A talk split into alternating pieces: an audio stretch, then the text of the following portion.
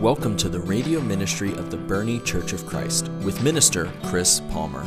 Boerne Church of Christ meets for worship each Sunday at 10:30 a.m. You can find Boerne Church of Christ at 1 Upper Balcones Road, right next to Starbucks.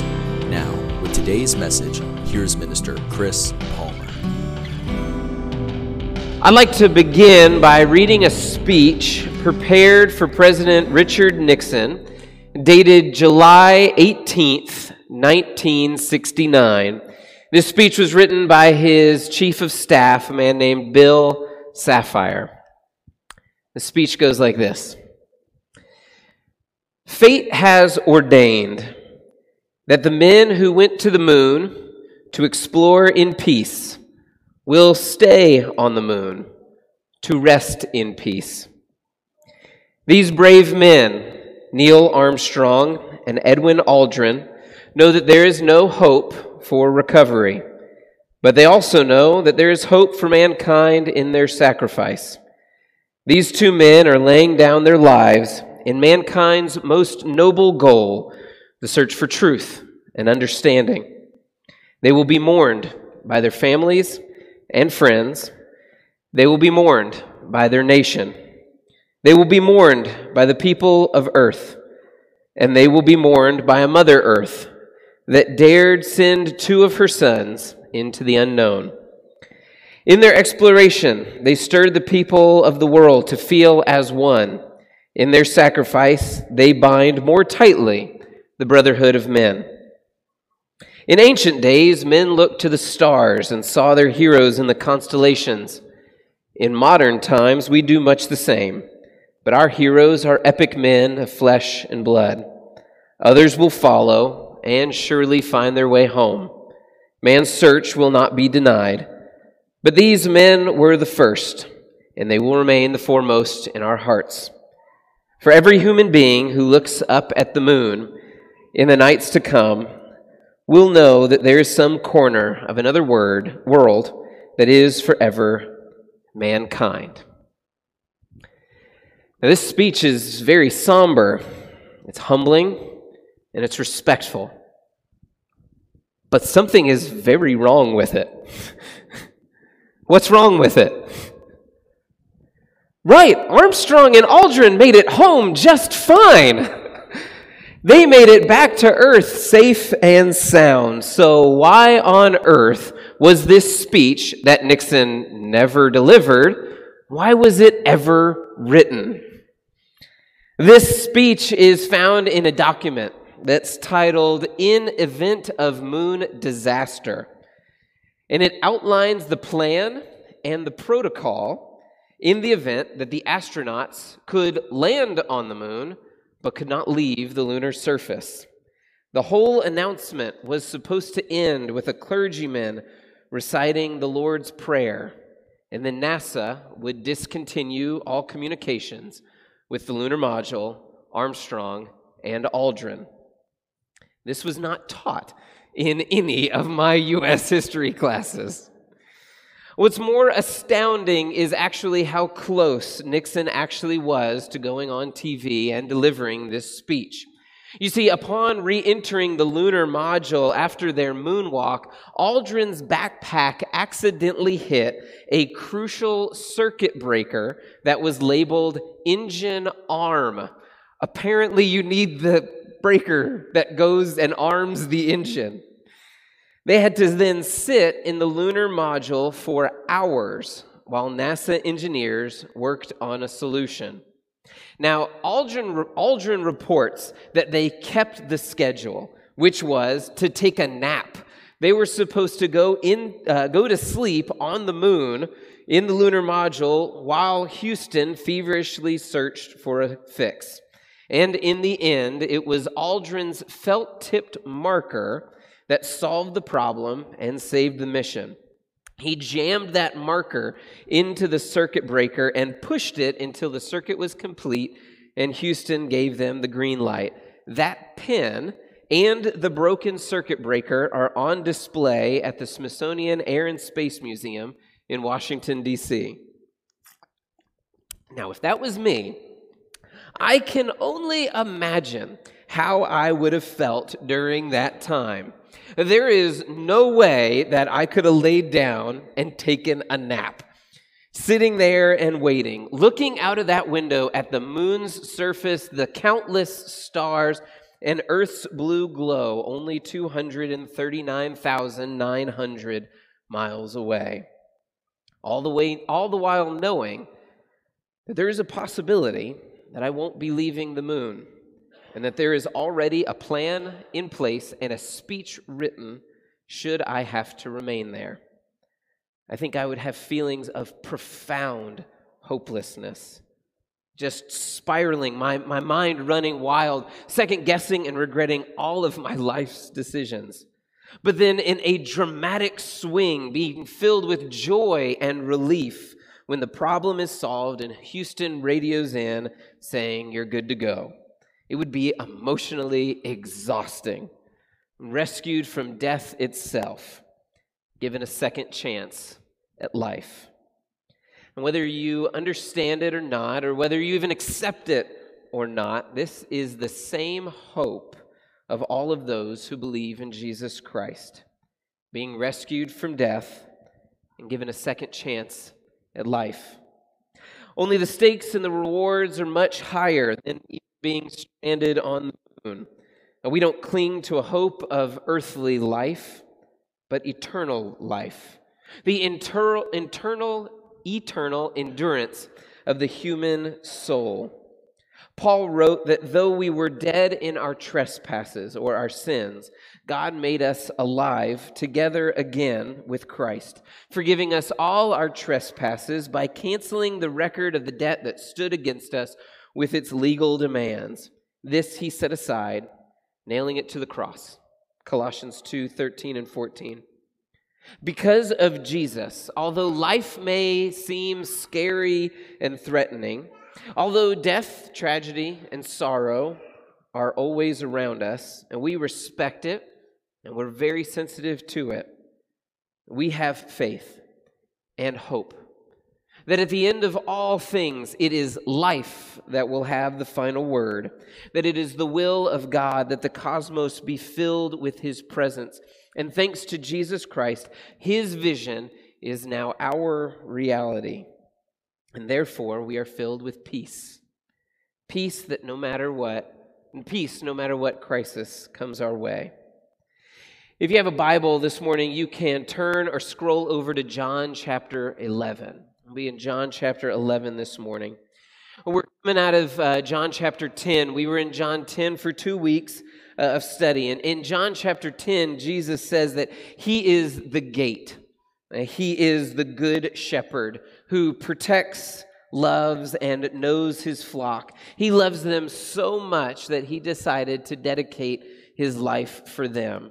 And this is a beautiful way of Jesus describing the care that he and his Father have for humanity.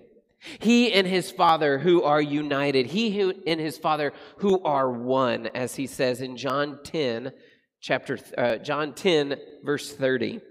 But this statement is very incendiary. And this statement makes a lot of people mad. In fact, the very next verse, chapter 10, verse 31, it says that some who were there, who heard Jesus say this, began to pick up stones to throw at him. And Jesus answered them, verses 32 and 33. I have shown you many good works from the Father. For which of them are you going to stone me? And the Jews answered him, It's not for a good work that we're going to stone you, but for blasphemy, because you, being a man, make yourself God. Now, Jesus escapes from their attempts to capture him, and even though he's made firm enemies, he also has a growing following. Many are being are starting to believe in him every day. What an emotional roller coaster that must have been. And then in the very next verses, a messenger finds Jesus and he comes to him with some sad news, sad news that will bring even the Messiah to tears. Two sisters, Mary and Martha, who were very close to Jesus, sent word that their brother Lazarus was ill. And Jesus' very first words when he hears this news is this verse 11, or uh, verse 4, chapter 11. This illness does not lead to death. It is for the glory of God, so that the Son of God may be glorified through it. Now, I'm sure that this instilled in the listeners a sense of hope that Lazarus would make a full recovery, and therefore there is no cause for great urgency or great concern. Verses 5 through 7. Now, Jesus loved Martha and her sister and Lazarus. So when he heard that Lazarus was ill, he stayed two days longer in the place where he was. Then, after this, he said to his disciples, Let us go to Judea again. After two days, Jesus hears this news and then he waits two days and then he says, Let us go to Judea, which his disciples disagree with. They don't think this is such a good idea. See, Judea, this region of Judea, that's where they just left. In Judea, that's where people were looking for Jesus, wanting to arrest him, arrest him, and maybe even kill him. Going back there was not a good idea. Verses 11 through 16. Our friend Lazarus has fallen asleep, but I will go awaken him, Jesus says. The disciples said to him, Lord, if he's fallen asleep, he will recover. Maybe still trying to convince him not to go. Now, Jesus had spoken of his death. But they thought that he meant taking rest in sleep. Then Jesus told them plainly, Lazarus has died. And for your sake, I'm glad I was not there, so that you may believe. But let us go to him.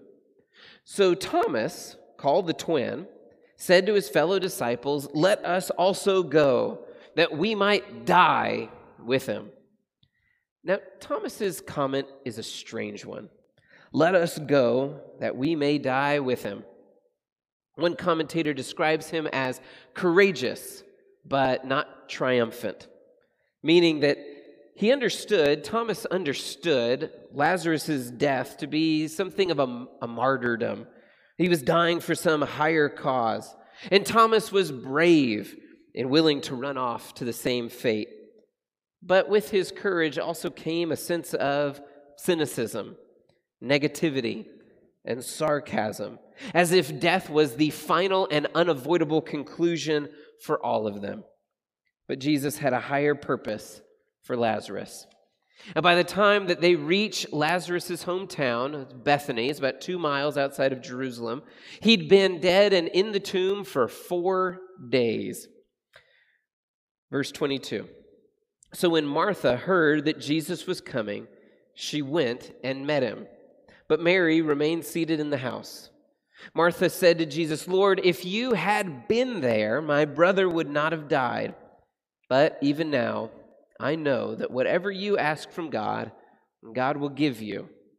Again, we see a range and a, a mixture of emotions. There's almost this blame that she puts on Jesus, right? When she says, If only you had been there, maybe you could have helped. But there's also a tender faith, as if to say, maybe there is still something that you can do. But why the delay? Why the delay? Jesus even says that he is glad that he wasn't there. He says that it's all for the glory of God, and he says that in his absence, somehow more people would be brought to belief in him. Merrill Tenney writes it like this that Jesus' delay was not cruelty, but constructive discipline. Meaning that Jesus had to show restraint and self control, not to act urgently and reactively and anxiously, but peacefully and intentionally. Now, how easy is it for us to want to rush in and fix the problems that we see? But Jesus shows that often a calm response is better than a hasty repair. You have been listening to the radio ministry of the Boerne Church of Christ. To learn more about the Boerne Church of Christ, please visit boernechurchofchrist.org. Now, with the rest of today's message, here is Minister Chris Palmer. Verse 23. Jesus said to her, Your brother will rise again. Martha said to him, I know that he will rise again in the resurrection on the last day. Now, there's some very meaningful theology in what Martha has just said. The resurrection was a very touchy subject in Jewish circles at this time. Paul explains this division pretty clearly in Acts chapter 23, if you want to dig a little bit deeper. Acts 23. And this disagreement basically goes like this The Pharisees believed that there would be a resurrection of the dead on the last day, and it was going to be this one big event, all at once, one big final last day. Now, the Sadducees, however, did not believe that there would be a resurrection. Now, regarding the resurrection, Martha seems to be on team Pharisees. The resurrection, all at once, all on the last day. Verse 25 Jesus said to her, I am the resurrection and the life.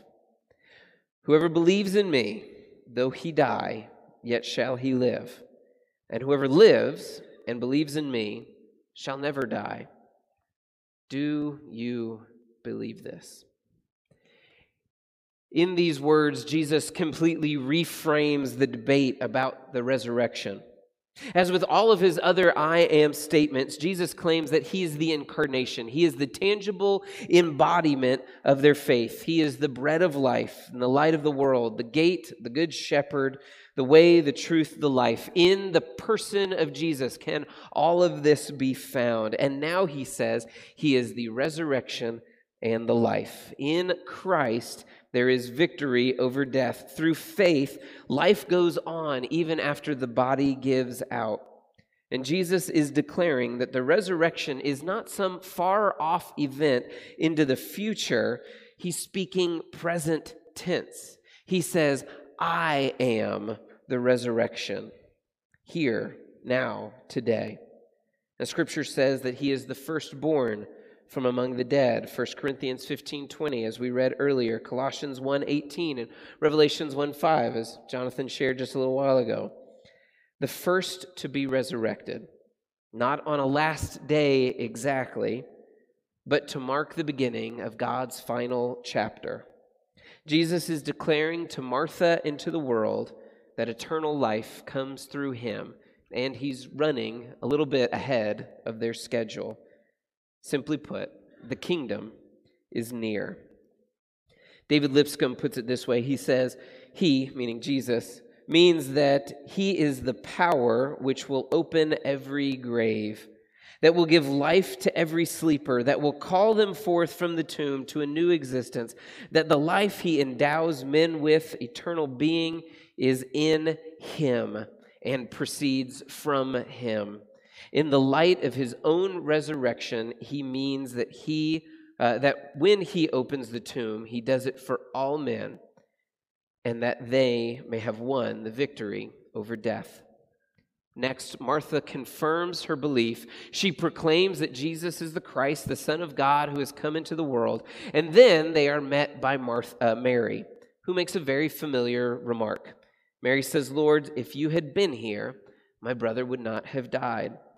Verse 33 When Jesus saw her weeping, and the Jews who had come with her also weeping, he was deeply moved in his spirit and greatly troubled. And he said, Where have you laid him? And they said to him, Lord, come and see. Verse 35 Jesus wept. What a remarkably profound few sentences of Scripture. Jesus, who was so purposeful in his delay, so full of faith in his Father, the walking, talking resurrection and life, now moved to tears and sorrow. The empathetic compassion of the God man, broken-hearted at the sight of his friends being broken-hearted. Faith and sadness coexisting perfectly and beautifully.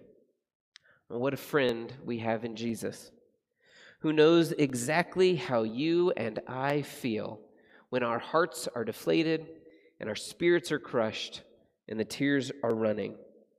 Well, that's what's so radically different between Jesus and every other remedy for our sadness is that He alone can say, I know exactly how you feel, but I am the resurrection and the life. So do you believe this?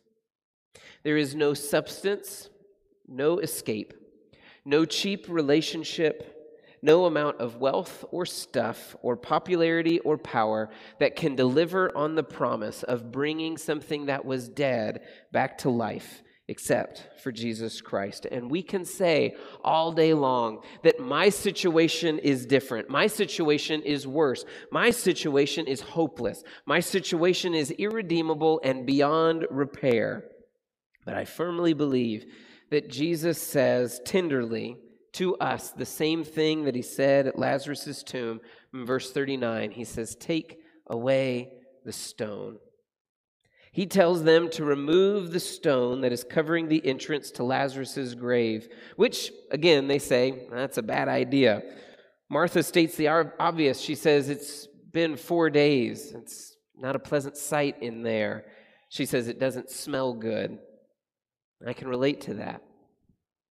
When Jesus wants to roll away the stone that covers up my heart, when he asks to look at the messes and the hurts and the decays that I have buried away, when he says, let's take a look at it and be honest about what we're working with, let's let it breathe a little. Let me in so I can do my work. Let's see if we can bring any life out of all that death. So many times I say no. Nope. We're not going to go there. It's too messy. It's too stinky. It's too much trouble. It's too much decay. Let's just let it rest right where it is. And just as he said to Martha, he asks me, verse 40, Did I not tell you that if you believed, you would see the glory of God? I say, Jesus, all of this brokenness, it, it, it can't be fixed. And he says, Watch me. I am the resurrection and the life.